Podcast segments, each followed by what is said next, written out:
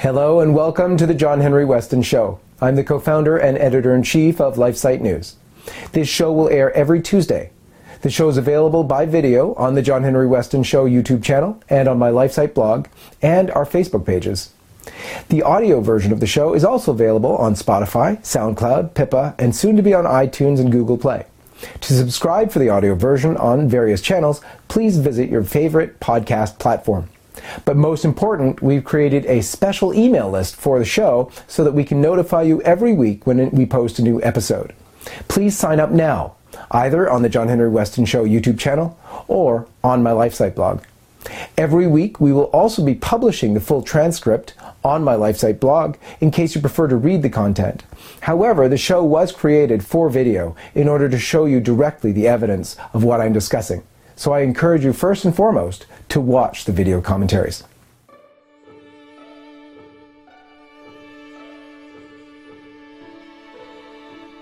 Pope Francis's praise for Italy's leading abortion pusher, herself an illegal abortionist. Hi, I'm John Henry Westen, co founder and editor in chief of LifeSite News. At LifeSite, we are very aware of the seriousness of criticizing the Pope. However, canon law at number 212, number 3, speaks about this matter when it says that the laity, and I quote, have the right, indeed at times the duty, in keeping with their knowledge, competence, and position, to manifest to the sacred pastors their views on matters which concern the good of the church. Canon law adds, they have the right also to make their views known to others of Christ's faithful but in doing so, they must always respect the integrity of faith and morals, show due reverence to the pastors, and take into account both the common good and the dignity of individuals. End quote. So let's start with a prayer. In the name of the Father, of the Son, and of the Holy Spirit. Amen. On February 8, 2016, one of Italy's most prominent dailies, Corriere della Sera, published an interview with Pope Francis in which he praised Italy's leading abortion proponent, Emma Bonino, as one of the nation's forgotten greats, comparing her to great historical figures such as Konrad Adenauer and Robert Schuman.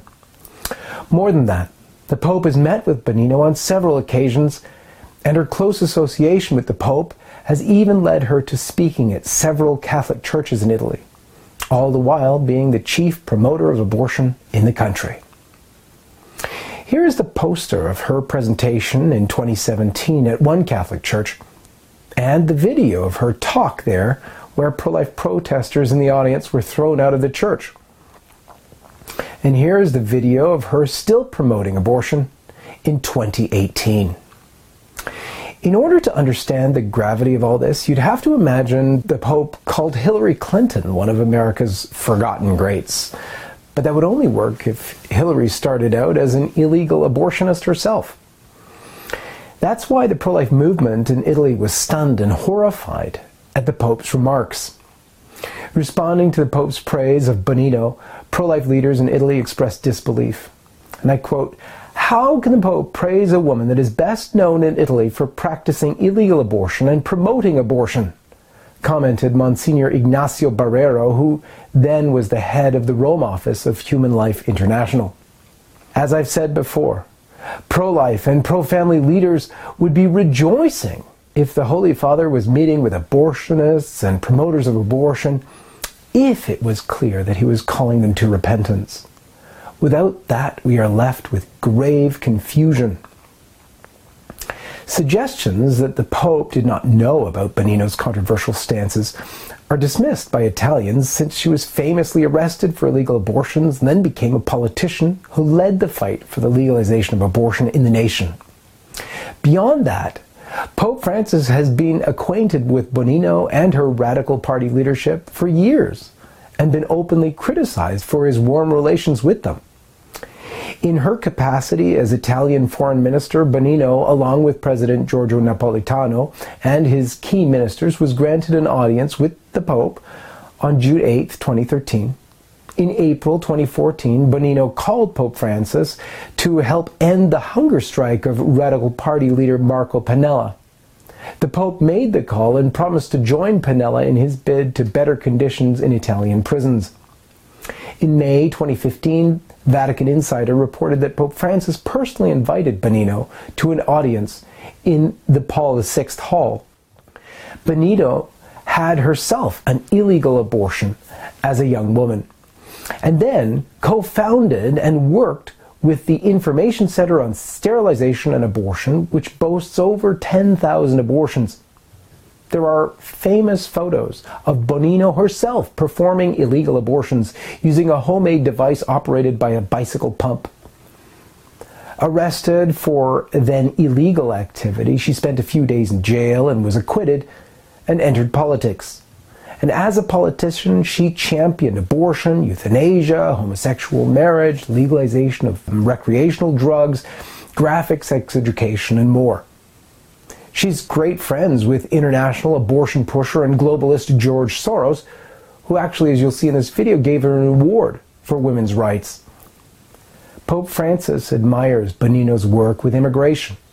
However, as Christian politicians increasingly struggle to remain true to pro life and pro family stances in public office and endure much criticism, it was harmful for the Pope to openly praise, without clear and necessary qualifications, a politician such as Bonino.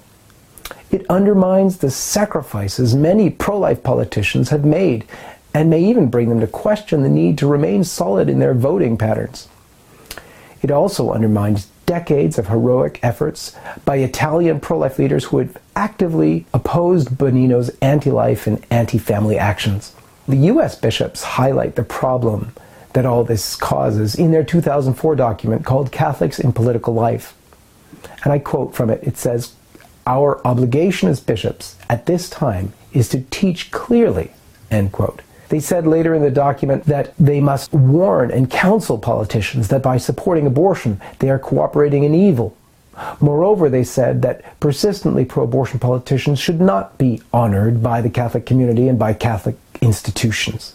The bishop's document directed that such politicians, and I quote, should not be given awards, honors, or platforms which would suggest support for their actions. End quote. Remember, at LifeSite, we're all about caritas and veritate, the truth and love. And that is what we are after. For LifeSite News, I'm John Henry Westen, and may God bless you.